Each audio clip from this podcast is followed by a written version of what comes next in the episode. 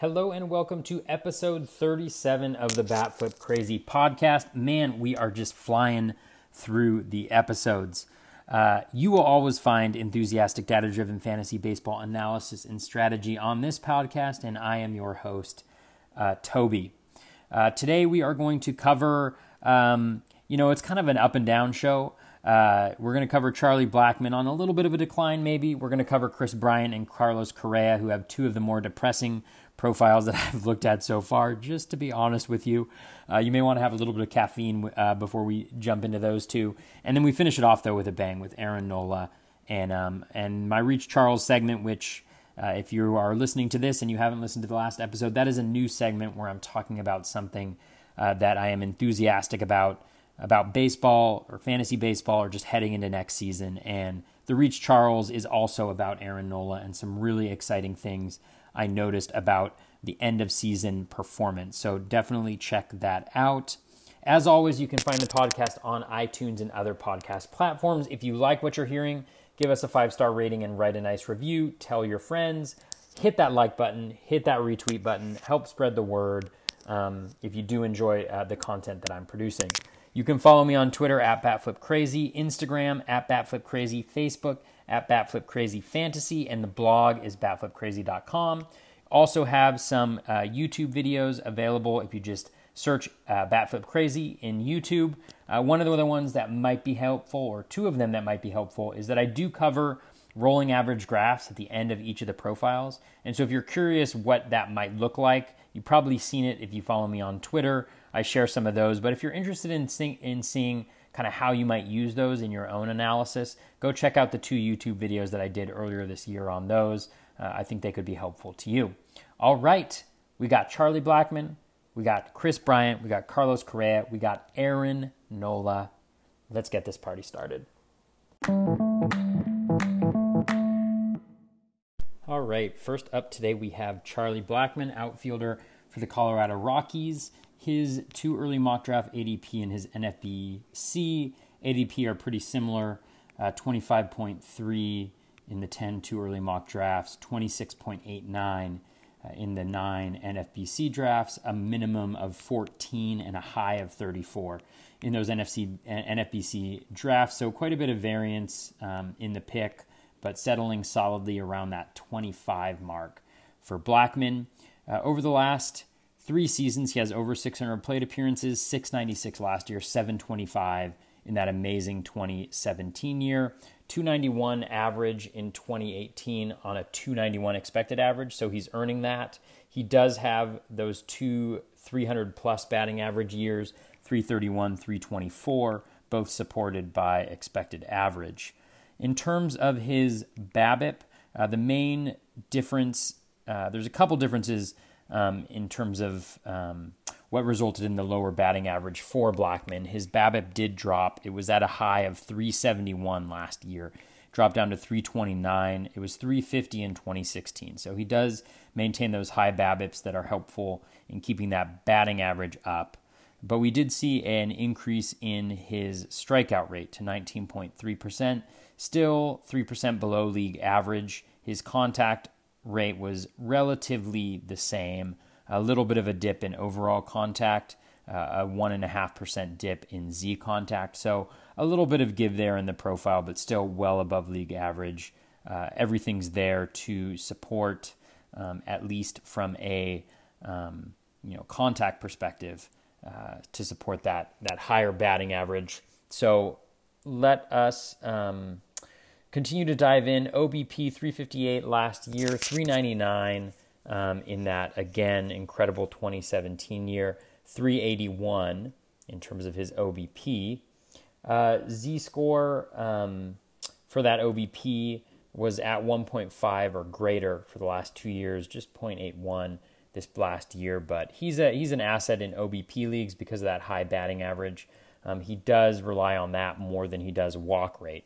You can see that his plate discipline, 34% O swing the last two years so worse than league average, um, but but just about league average swing swing uh, percentage, forty seven point four percent, slightly above league average. So that just shows you that he is, um, you know, he's not being super aggressive uh, in the zone, swings at some pitches outside of the zone.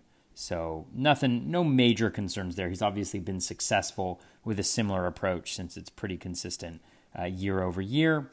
Walk percentage 8.5% last year, down from 9%, 6.7% the year before that. So, as you can see, you know, he's up up around league average, maybe slightly better. Um, but it's not because of him having a particularly good approach, uh, I would say. Runs, oh, uh, triple digit runs the last three years 111, 137, 119. Uh, 18.9% runs per plate appearances in that big 2017 year, but above 17% in terms of his runs per plate appearance for the last three years. So, really, he's going to be a, a, a, great asset for folks when it comes to um, runs. He's one of those guys that you can really count on for triple digits, especially with Nolan Arenado and Trevor Story uh, batting behind him. He may also have, you know, David Dahl back there too, um, who who could definitely benefit him there. Home runs 29 uh, in 2018 and 2016, 37 in that uh, incredible 2017 year.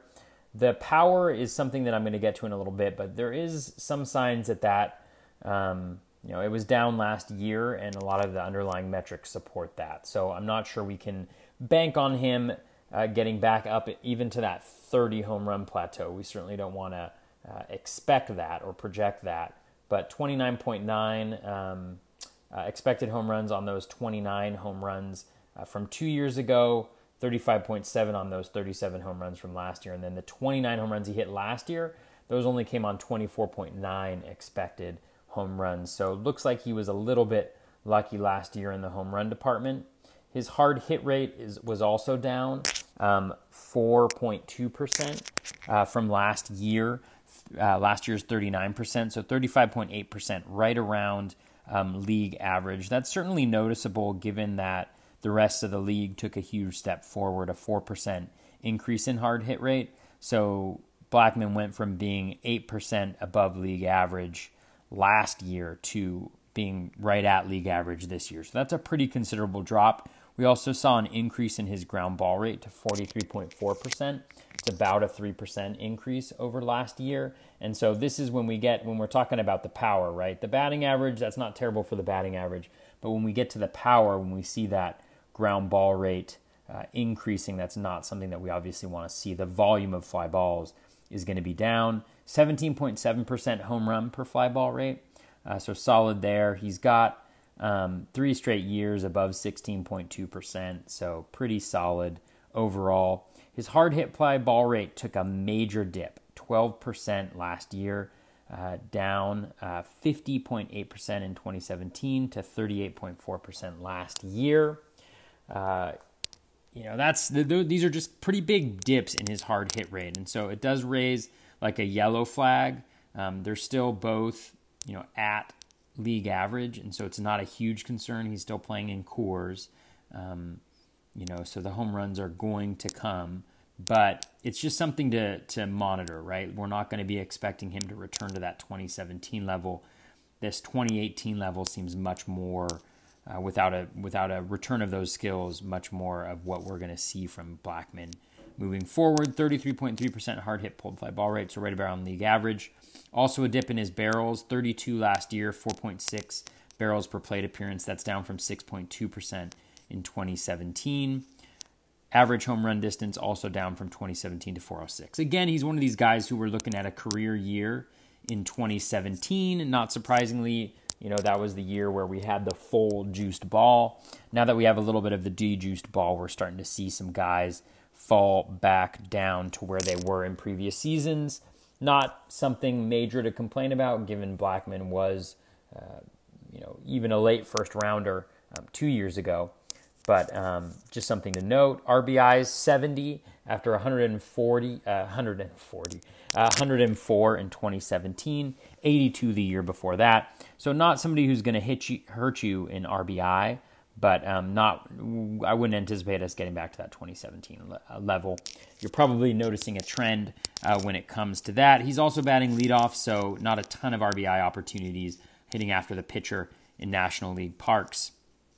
Stolen bases. He's at 12. This is two consecutive years of declining stolen bases 17 two years ago, 14 last year, 12 this year. His stolen base per plate appearance is only slightly above league average, uh, 1.7%. So, right around there, 75% uh, success rate on his stolen bases, which is actually up. It was 58.3% and 65.4% the two years before that. So, you know, wouldn't be necessarily surprised um, to see those stolen bases cut back even more. His sprint speed uh, peaked in 2017 at 28.2, 27.6% last year, so right around um, league average. Let's take a look um, at uh, Blackmon Blackmon's rolling average graph, and actually, let's also take a look at his um, batted ball profile. This is something that I've actually been terrible at not doing for all of the players. I love to get into X stats and look at his six batted ball categories. Um, and so when we look at Blackmon over the last three years, what we see is, again, 2017, uh, 13.2% hard drive rate. That's the best type of batted ball, those high line drives, low fly balls that go for extra base hits and home runs, down to 10.3%. So slightly below league average. Also, have seen uh, his pop up rate creep up, but still below league average. Um, you know, so overall, not major changes in his batted ball profile. Uh, the stable, the stablest elements of the batted ball pro- profile are the dribbler percentage. So those bad ground balls, that's been co- pretty consistent over the last three years. Pop up percentage up a little bit from 2017, but down from a 2016 rate, and in that hard drive rate um, down to 10.3%, similar to uh, 2016. Again, a fairly similar theme. Now let's take a look at our buddy Charlie Blackmon's rolling uh, average graphs. Uh, over the last four, over his last 40 games, the Z contact rate solidly close to 90% um, there, and just pretty consistent. Not a lot of variance um, over the course of the season. Where we do see just a huge peaks and valleys are with his ground ball percentage. Um, it peaked at 52% uh, towards the middle of the season all the way to, to as low as 32.3%, back up to 48%. So not super um, stable there. I'll take a look at that 80 um, game rolling average to get a, a, a sense of that. Um, 39% uh, hard hit rate um, over his last 40 games really increased as the season progressed, which is a good sign. And then his O swing was at uh, one of its lower rates of the season over the last 40 games. So, in terms of the skills that we see um, over the rolling average graph, nothing that's hugely concerning. I'd say the biggest concern in his profile is the increase in the ground ball rate. Um, you know, it's just going to limit his power even more with the underlying metrics also uh, showing a little bit of a dip there. Uh, when we look at that ground ball rate, yeah, um, really just spiked and stayed pretty consistently in the in the low to mid 40s. So, not a huge problem, but again, something to monitor um, heading into, um, you know, as the season progresses, as we actually start playing a little baseball. Uh, taking a look at where uh, Blackmon is overall um, in the rankings, you know, I think I have Blackmon right now, and again, these are very fluid rankings. I have him towards the back end of uh, the second round, going around Andrew Benintendi, um, uh, Carlos Carrasco, Chris Davis, Anthony Rizzo, kind of in that general area. I think for Blackmon, I think we can anticipate that he's going to continue to have that high batting average, which is really nice.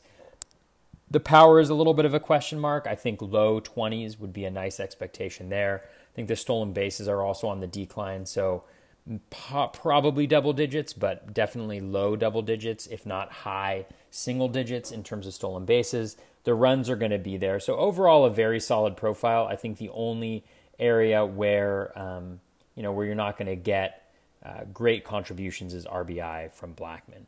But overall, a very solid profile, solid outfielder, somebody I feel comfortable taking uh, towards the back end of the second round. All right, Kris Bryant, third baseman uh, and outfielder for the Chicago Cubs. That dual eligibility in today's game is obviously um, a pretty pretty well, not a huge benefit, but it's definitely something to consider as we see, you know, guys taking more stints on the 10-day DL, a lot more roster moves, platooning, that type of uh, flexibility is, is always helpful. In the two uh, in the 10 two early mock drafts, 26.3 ADP for our buddy Kris Bryant, falling well out of that first round um, where he was a couple years back, and then uh, he was kind of one two turn last year. 34.56 in NFBC, so a pretty decent gap. Looks like he's falling down boards a little bit as people dive in. It's not really surprising um, to me. I was definitely somebody who was off of Kris Bryant uh, last year, and I'll I'll, get, I'll talk a little bit as I go through his profile about why that is. Min pick of 30, high pick of 42. So he's going solidly in that third round in 15 team leagues. 457 plate appearances last year, uh, hurt his shoulder, spent a good deal of time on the DL, but before that, uh, two years of 650 plate appearances or more. Uh, batting average 272 last year, but a 260 expected average. And so, one thing that uh, to note about Brian is that in the past he has been able to hold a 290 plus batting average, but the expected average has never um, supported that 270 and 277 now 260 this year. So I don't think he's actually a huge asset uh, in terms of his uh, of his batting average, and I think that's critical, you know, to why I'm not uh, super into Kris Bryant this year or in previous years. Is I see him as kind of a three category contributor in terms of the counting stats, uh, runs and RBI, and home runs.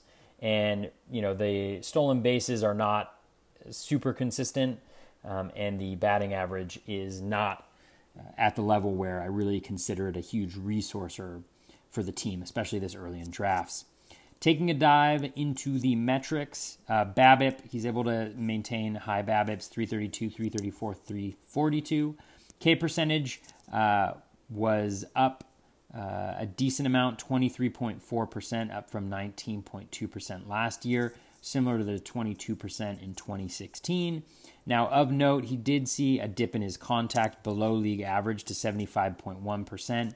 So that 23.4% K percentage looks pretty decent um, overall, uh, or it looks like it reflects kind of skill level. He's at league average in terms of his in zone contact.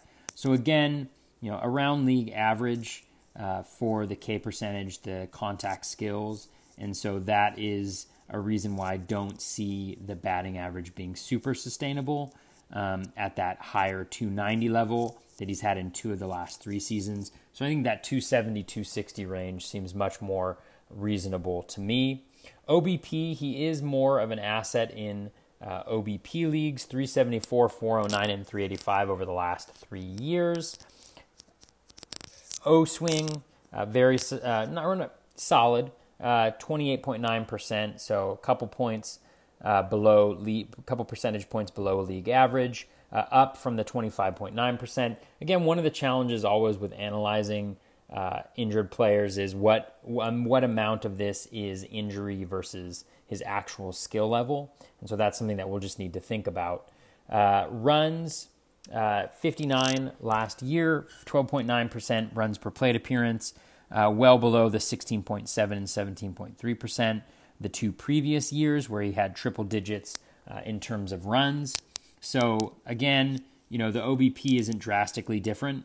And so I would anticipate that that number uh, should uh, hop up a little bit. 13 home runs on 16.9 expected home runs. So not as big of a drop as um, in his power as you as it looks like. A lot of that is, you know, it's plate appearances, but we're not, it doesn't look like we're getting back to that 39 home run, you know, type season that we saw in uh, 2016, 29 in 2017. I think that looks much more like what his, what I would anticipate him getting to once he is fully healthy.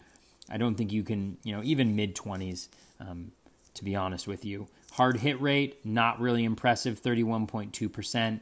That's two consecutive years of below league average hard hit rate for Bryant, which is not something that you would generally uh, associate with him. Ground ball rate was down to 34%, which is good. It had jumped up to 37.7% last year. It's nice to see it lower. That's what we want to see. Um, expected home run per fly ball rate 14.6% seems seems more seems more in the realm than the 11.2% that he had last year. Hard hit fly ball rate 42.2%, so about 5% above uh, league average and up from last year. 32.6% hard hit pulled fly ball rate. That's actually right on the dot league average. So uh, nothing, nothing, no major concerns in looking at that. His barrel rate was down for the second consecutive year, 5.9%, down from 6.2% and 7.7%. Again, what percentage of that is an actual, you know, drop in his batted ball quality, you know, which you wouldn't expect for a guy his age versus the injury um, that he suffered this year with his shoulder. 406 average home run distance, uh, right around the 401 that he's averaged the two previous years. His RBI last two years have been around 11% RBI per plate appearance. Batting in the two hole limits, um, you know, his RBI opportunities in some instances. So it'll be interesting to see where he bats this year for the Cubs. So the last time he had triple digit RBIs was in 2016 at 102.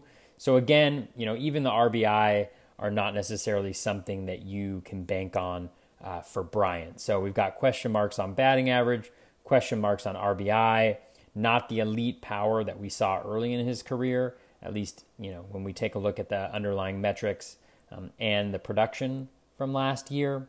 Stolen bases, only two uh, last year, down from seven and eight. So again, you can probably project him at about five stolen bases with a full year. But again, you know, this is not necessarily uh, the type of the, that's not the trend that you want to see. And when we dive into his success rate, 61.5%, 58.3%, only 33.3% last year. So there's a reason why those stolen bases are going down. He is not being successful in that. And it's been three years running uh, that the stolen bases have not been worth uh, the effort. When we take a look at his um, stolen base opportunity percentage, so that's the number of stolen base attempts from his stolen base opportunities, uh, we are getting 4.8%, 4.5%, 3.4%.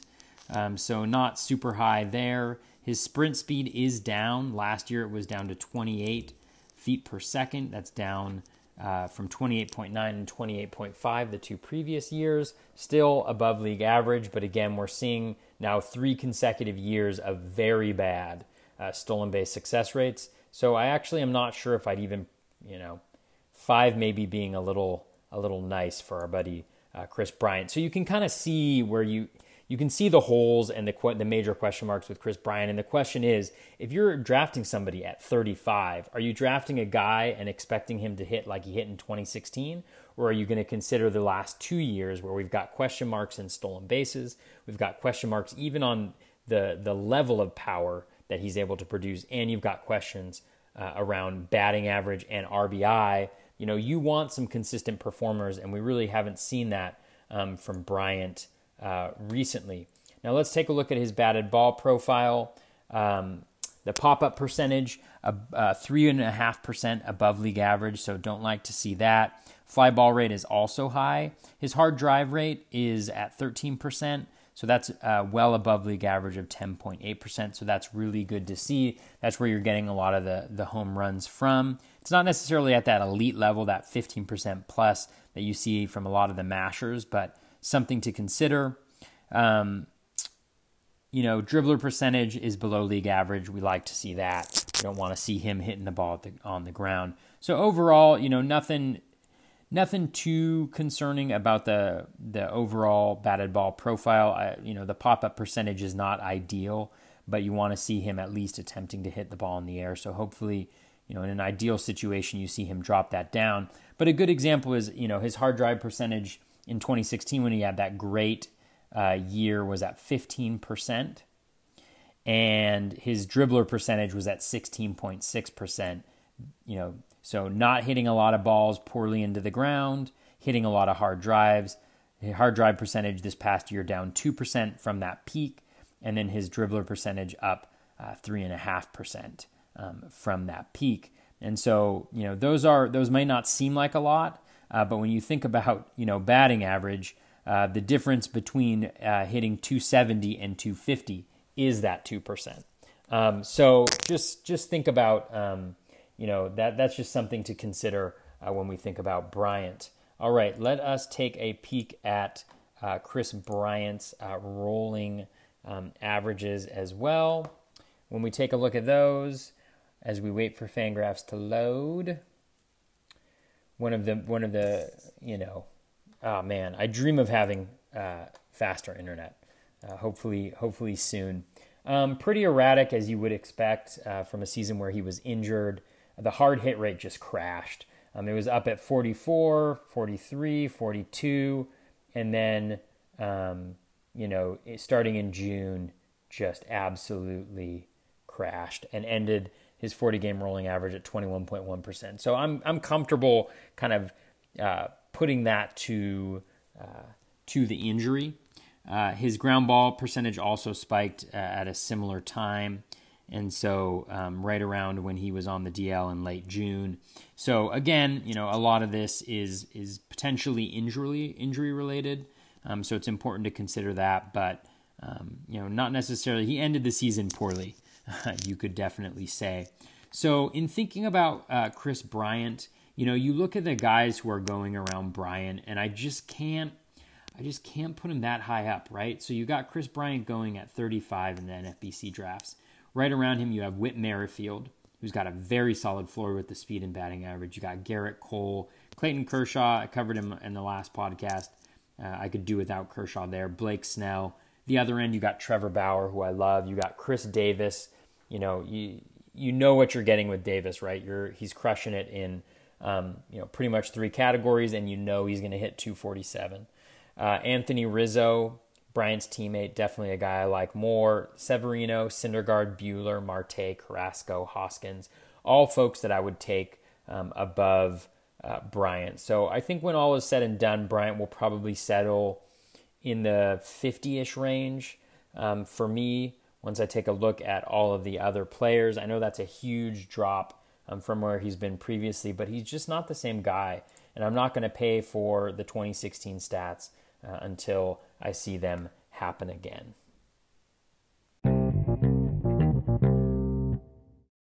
Next up, we have another guy who spent a lot of the season, um, or a decent amount of the season on the DL, actually two consecutive years, and that is Carlos Correa, shortstop for the Houston Astros. In the two early mock drafts, 28.1 ADP, that has dropped 15 spots to 43.56 in NFBC drafts uh, with a minimum of 34 and a high of 56. One thing to consider as I share the NFBC um, ADPs is that the NFBC generally um, prioritizes pitching. So you'll see pitching going a lot earlier than maybe your standard and home draft. So that's definitely th- something to consider as I share these ADPs with folks. You know, always consider your league, whether, you know, pitchers go early, hitters go early, what, you know, what the league settings are. A lot of that is going to determine what is the right ADP for for you um, as you consider these guys. But um, just something to think about since you'll see a lot of these hitters take some uh, some nosedives here uh, down the ADP and some of these NFBC um, uh, rankings. Uh, 468, 481, and 660 plate appearances the last three years. So it's been a couple years since he was last healthy. Hit 239 last year, 249 expected home run. That was super disappointing for owners. He hit 315 in 2017, 336 expected average. Everything just looked so nice in 2017. Even though he was injured, he started elevating the, the ball a little bit more, just hitting the ball hard, and it seemed like he was starting to become the player we had hoped uh, he would be. But uh, you know, last this 2018 was definitely uh, just not good. 282 BABIP down from 352 and 328. Uh, his strikeout rate 19.1 and 20.1 percent. The two previous years, last year down to or up to 23.7 percent, so worse than league average. Contact rate and Z contact rate both slightly above league average, so I would expect that strikeout percentage uh, to dip back down closer to league average, if not below league average. Um, uh, this upcoming year, which is a good sign for that batting average to rebound. I mean, I'm pretty uh, confident saying that if Correa is healthy, you know, you can expect him to at least contribute a little bit uh, in terms of uh, a batting average, 274, 315 the two previous years when he's been healthy. You know, I, I'm I'm confident that he's not going to hurt you there like he did last year as long as he is healthy. 323, 391, and 361 OBP. So generally, he's been an asset in OBP leagues. Not you know one of your uh, elite OBP guys, but a walk percentage of 11% the last three years, very consistent. And then an O swing over the last two years that's well below league average. 3% last year and 5% or 4% um, two years ago. Um, so overall, you know, OBP, he's not getting a huge boost, but he is um, solid there and very consistent, which is definitely something. Uh, runs per plate appearance, 12.8% last year, 17% in 2017, 11.5% in 2016. I think the um, 13.1% is league average on that. I would anticipate uh, that in a healthy season, um, in in the lineup, batting um, well, he has been batting cleanup, so the run percentage probably isn't going to be that great. It is a pretty loaded lineup, so I think something around league average uh, would be reasonable, uh, if not above that, uh, for the upcoming year. Again, assuming the man is healthy. Home runs 15 last year on 13.3 expected home runs, 24 and 20 the two previous years. Both of those numbers supported by the expected home runs. So what you're seeing from Correa is, you know, there's not a ton of pop there, right? 20, 24, 20 home run is not, you know, that's not, you can get that production in a lot of different places. And so again, not, not a huge bonus. Um, God, it's so disappointing to look through some guys' profiles, um, especially these guys who have been injured. I mean, obviously, it kind of exacerbates the issue, but you know, there's just not a lot to love. You know, you want to just love parts of, of, of a player's batting profile, and I think as we get deeper into the ADPs, right, this is when we start to see um, why what makes elite players elite players, and why other guys are just kind of blah. 28.8% hard hit rate for Correa last year after 39.5% and 37.2% the years before that. Pretty comfortable, you know, considering that the injury. His ground ball percentage was down for to 44% last year, which is a really good sign. The last two years, he'd been hovering around 50%, which is not where we want to see. He's still above league average, but hopefully that will continue to go down. As we look at the power metrics, Hard hit fly ball rate down considerably, 15 points to 32.4%, down from 47.2 and 44.6. So the good thing about this is that, you know, in the seasons when he's been relatively healthy, not including last season, uh, the hard hit fly ball rate has been really high. So if he can elevate the ball more, right, if he can get uh, a ground ball rate below league average and start hitting the ball in the air more, um, we're liable to see uh, an uh, a, a, nice little bump in those home run totals potentially. Hard hit pulled fly ball rate 25.7%, uh, so below league average by about 7%. This is a little disappointing. This is something consistent for Correa, especially with the Crawford boxes there in Houston. You would love to see him take advantage of them, similar to his teammate Alex Bregman, but hasn't done that so far. Barrels per plate appearance down to 4.5% from 6.4 and 5.2% the two previous years. Again, you know, likely a result of the injury, but we don't know just how much of it. And then the stolen bases. This is where you see him lose a ton of value. Had a lot of hope for Correa as a five category contributor uh, coming out uh, of the minors. And we saw that initially in his first two years, but the last two have just been very disappointed. Two and three stolen bases, per, respectively, uh, 0.4% and 0.6% on the stolen bases per plate appearances. So he's really just not running. And so, yeah, you can project him for those two stolen bases, but that's about the same you're projecting uh, Nelson Cruz for. Uh, yeah, the stolen base opportunities don't show a lot there. His sprint speed, 28 uh, feet per second, 27.7, and then 27.8 uh, this past year. So slightly above league average, but again, nothing to necessarily uh, write home about, which you know doesn't necessarily bode well for the stolen bases um, changing at all. You can see, I think Correa and Bryant are kind of similar players. I covered Bryant in the previous profile, just in case you're jumping into this in the middle. Um, you know, I just think that there's just so many, so many areas of question marks and weakness in some respects that it really just drops them way down uh, my draft boards because I'm not seeing, I'm not seeing at least recently in their profiles the upside uh, that I want to see. That's not to say that it won't happen. The question is whether you're willing to pay uh, the price for hoping uh, that that does happen.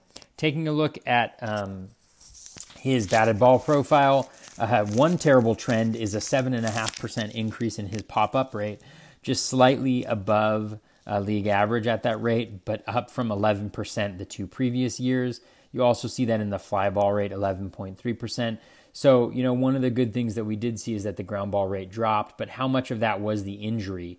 Um, because, you know, the increase is not happening in the right places. It's the fly balls and the pop ups that we're seeing from Correa, which are just terrible. You do not want to see increases in pop up percentage, especially 7.5%, because that's essentially dropping your uh, batting average 70 points since those are uh, are automatic outs, and that's about what we saw uh, from Correa last year.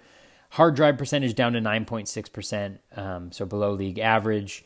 14.4 and 12.9 percent the two years before that. So those are very those are nice.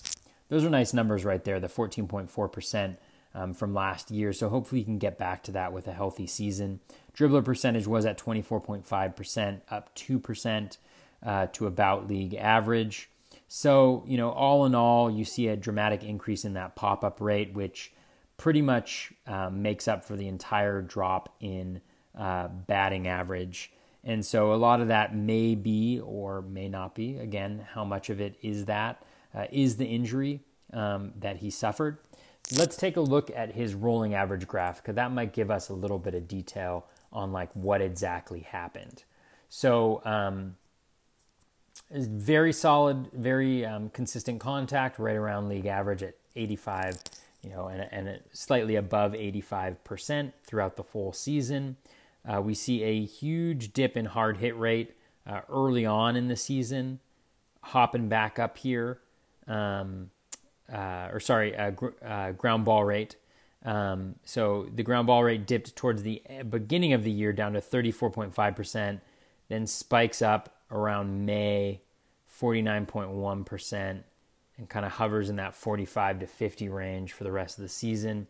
The hard hit rate just down, down, down, down, down throughout the entire year. The O swing pretty consistent uh, throughout throughout. So, um, you know, it's really hard to say how much of this was injury and how much was not because, you know, even the dips started before he went on the DL in June. So it's likely that this was bothering him uh, even before then. It's really hard to say with Correa exactly where uh, where to put him because of the injury, and so a lot of it depends on how much you're chalking up into injury and how much uh, you are, you know, you think it's just uh, diminishing skills. I mean, a lot of it I think does have to do with the injury, but even then, you know, we have a guy who's never hit uh, more than 25 home runs. The last two years, he has five combined stolen bases. So you're looking at mostly RBI contributions from the cleanup spot there, potentially some run contributions, but he's not um, particularly fast. Um, you know, so gosh, um, you know, I think I, I, would have Correa probably above Bryant just because I like, I believe in the batting average more. I think the home runs will be similar enough and I, I like the team context more. So I probably have Correa around Bryant in the 50 range, I think, when all is said and done. But when we look at players going around Correa, uh, Rhys Hoskins, I'd probably rather have Hoskins, Carrasco, Marte, Buehler, uh, Syndergaard, all people, all players that I would draft ahead of him. Even behind him, Albies, uh, Mondesi, Bogaerts, Edwin Diaz. I wouldn't draft him just because I don't draft closers that early on but Suarez, Bellinger, Corbin, Rendon. Like having having Anthony Rendon behind Carlos Correa to me makes absolutely zero sense. Um, you know, and that's because I like Rendon a lot, but also like you know, batting average, you'd expect Rendon to do better. Runs, you'd expect Rendon to do better. Um, home runs, you'd probably expect Rendon to do better. RBI, probably expect Rendon to do better, at least from what we've seen in their career so far, and then stolen bases too. So that's just an example of the guys when you go for a Bryant or you go for a Correa in the 40s, guys you're passing up who have been much more consistent. I mean, George Springer is going behind Correa. You know, so I think a lot of this will settle itself out as we get deeper into draft season. But Correa is another guy that I'm fading uh, into the 50s, probably. Who knows, even further than that as we get closer to drafts and I dive a little bit deeper uh, into more players. All right, we're going to try to finish with a little bit of a bang here because, to be honest with you, the last two profiles, Kris Bryant and Carlos Correa, have been a little bit of a bummer. It's always tough to do guys who are injured, right? And figure out how much of their struggles were injuries or not. But they're just two profiles that I really don't enjoy. So I'm going to tack on another one here and go with Aaron Nola, starting pitcher for the Philadelphia Phillies. 28.3 average draft position in the two early mock drafts. In NFBC drafts, he's up to around 25 um, 24.89 to be exact, minimum of 15 and a max of 32. So solidly going in the second round for Nola. Let us dive in. So last year was his first year with over 200 innings pitched, 212 and a third. He has become that ace that the Phillies uh, wanted him to be. 17 wins, uh, wins per game start of 51.5%, his highest in the last three years. You know, it'll be interesting to see if the Phillies can add Manny Machado or Bryce Harper, um, because if they do and that offense improves, I, I, you know, it'll definitely boost hopefully Nola's value. If he can get back to that 17 win mark, I think that would be awfully solid. K percentage 27%, up from 26.6 and 25.1%, so well above league average. It's not that dominant 30% uh, or so that you see from some of the elite arms, but still very, very solid. The K minus walk rate comes in at a solid 20%, uh, and he's been consistently uh, around that mark the last three years 19% and 19.5% the year before that. 224 strikeouts, so really nice in terms of you know uh, getting those strikeouts. But you'll note that the strikeout rate is not necessarily like the strikeouts per nine. Um, the K percentage and the swinging strike rate are not those elite numbers that you generally see, but Nola does have some other things going for him. So uh, K per nine, over nine for three consecutive years, 9.49 last year, 12.4% swinging strike rate, up from 10.8% and 9.6%. So that's really nice to see uh, that jump there uh, to almost 2% above league average. I would expect you know the K minus the, the K to nine is a little bit lower than I think it should be, but again, that's never a really good uh, marker um, for uh, strikeouts. Look at that K percentage, compare that to league average. Look at that swinging strike rate. Those are the numbers that I that, that I want you to show me. Uh, o contact rate uh, below league average. Z contact also below league average. This has been an area of improvement for Nola um, over the last two straight years of improvement down to 82.7. Uh, so that's nice to see. Again, it's not the elite totals that you're seeing from some of those just upper, upper echelon guys, but very solid. Contact rate also below league average. Um, his walk rate is actually a little bit surprising. It's at 7%, um, so below league average of 8.5%. But his first pitch strike rate took a huge leap this past year 69.4% first pitch strike rate. That is up 5% from last year and about 9% uh, from 2016. His O swing also improved to 35.3%, up about 3.5%.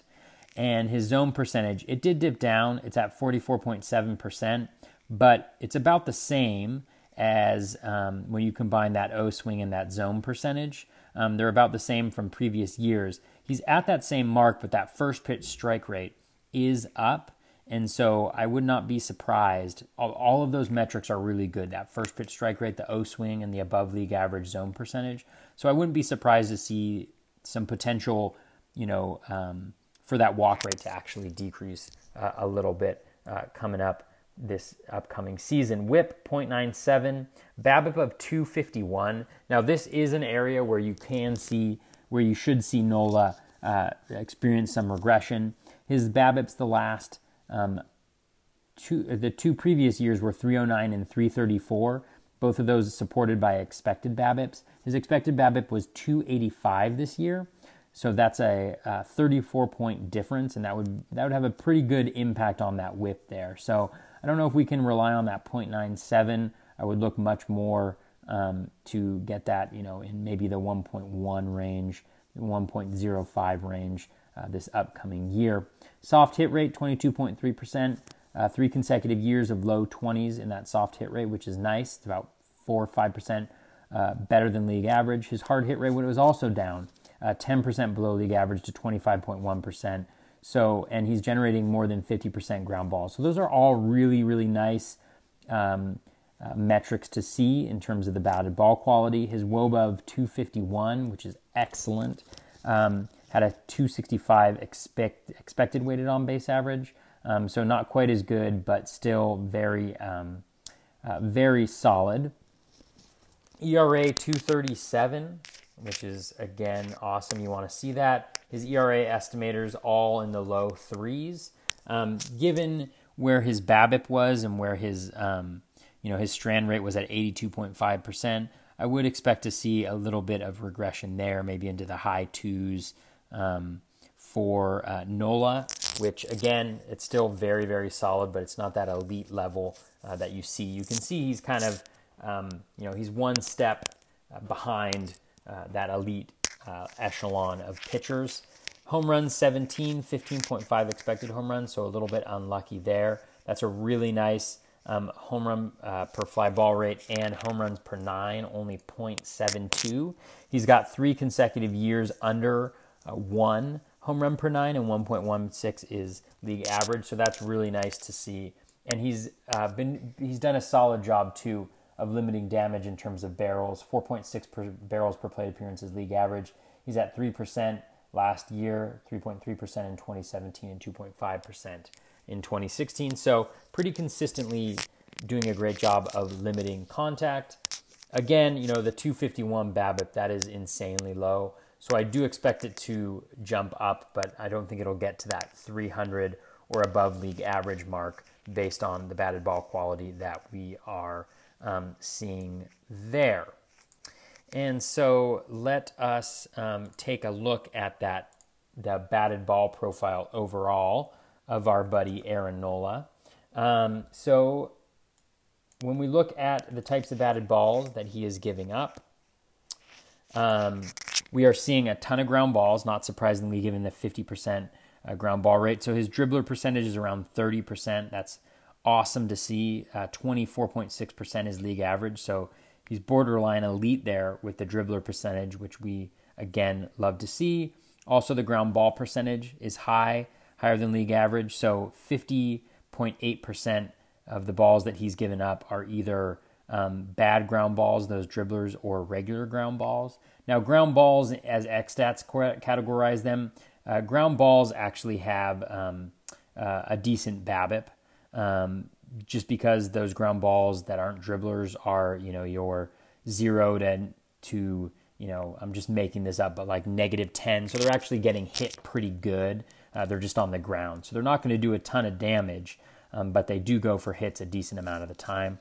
Um, and then that hard drive rate at 7.6%. Love to see that there. Um, that is 3% below league average, and he's consistently in that 7 to 8% range. So well uh, below league average. So, again, one of Nola's strengths, in addition to the developing strikeout uh, potential, the low walk rate, is the fact that he has consistently limited the quality of contact that he gives up. Pop up rate is below league average. You know, we'd obviously love to see that higher, but he gives up so many ground balls that that is not uh, surprising to um, to see.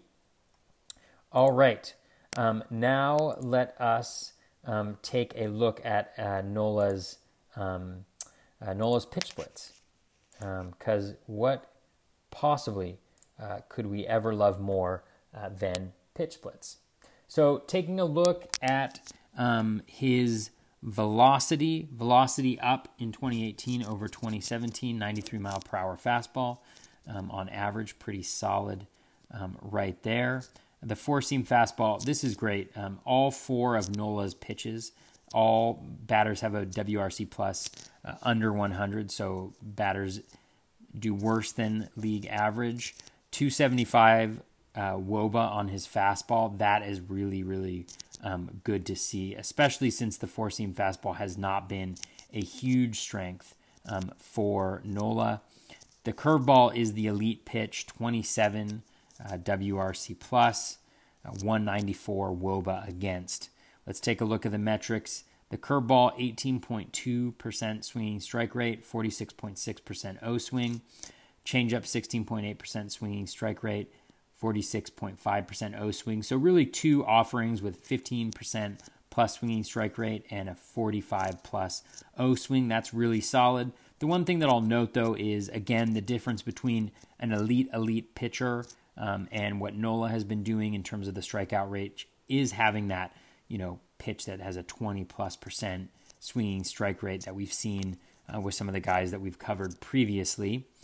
Um, the good news though, four seam fastball swinging strike rate is up 1.2 percent.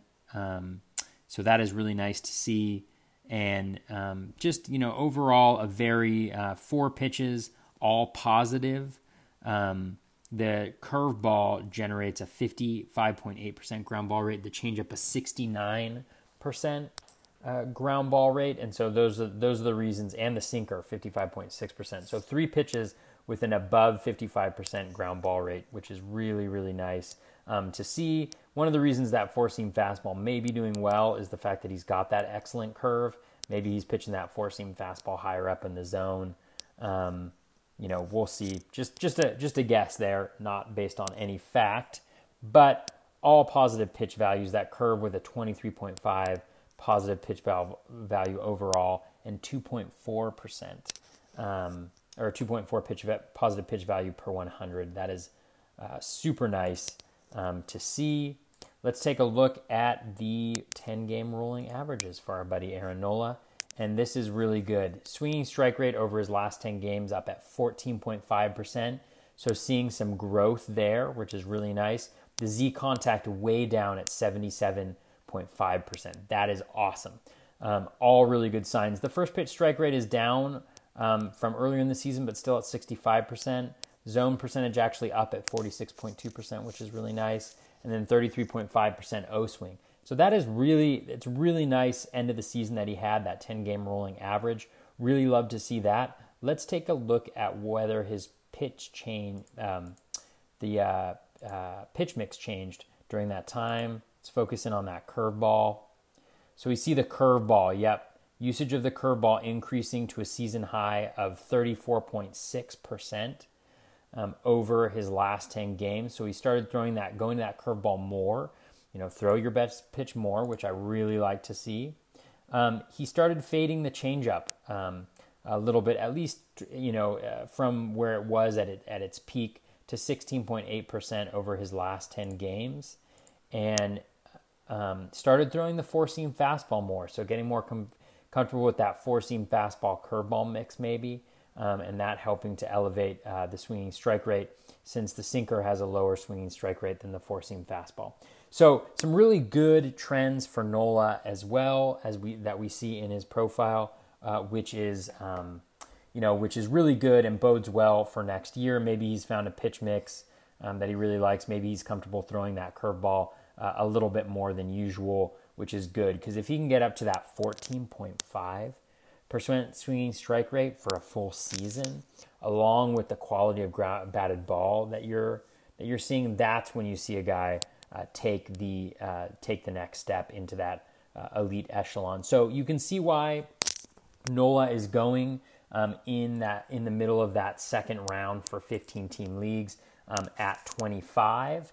Um, when we think about uh, that sound, that seems about right for me. I can see why people might push him up a little bit um, into the low 20s if you're in a in a league that where people are really aggressive on pitching. Uh, don't necessarily see a problem with that. Let's look at him compared to other guys: Max Scherzer, Jacob Degrom, Chris Sale, um, Corey Kluber, Justin Verlander, Aaron Nola, Blake Snell, uh, Gerrit Cole, Trevor Bauer. Again, I have Bauer higher probably than most people are going to have him. I just love um, the volume, but you know I can't quibble with Nola as the sixth pitcher off the board. I might even have him above uh, Kluber. Uh, Kluber obviously has some offerings that are much better, but the batted ball quality is headed in the wrong direction, at least for last season for Kluber.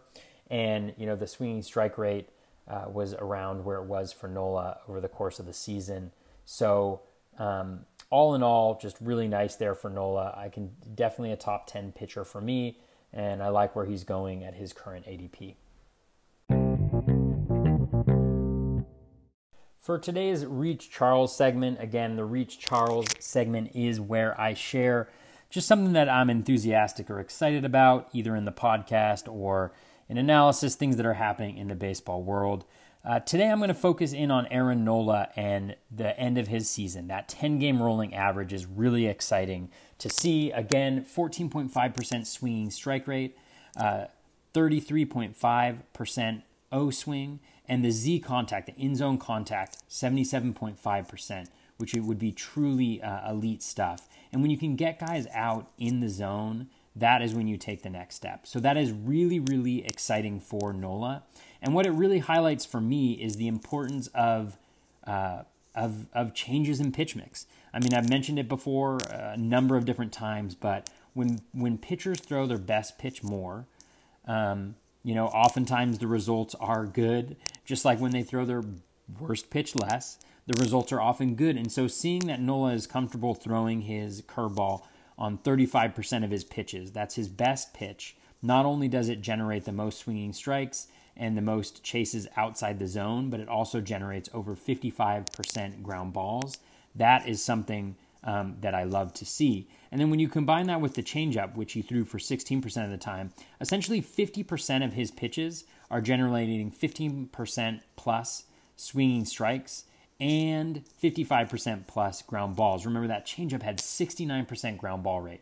So he's limiting contact and he's getting swings and misses on those pitches. And that four seam fastball, the major difference was that was that his four seam fastball was really good last year, and he's starting to throw that more as well. He's really honing in um, on that uh, on that four seam curve um, uh, curve combo, and so that's something that I really love to see um, for Nola and really for any pitcher is is those changes in pitch mix and the results that come with them when we see that, you know, theoretically for Nola that he's getting more confidence in doing that. He sees that it works. He sees that it's getting generating results.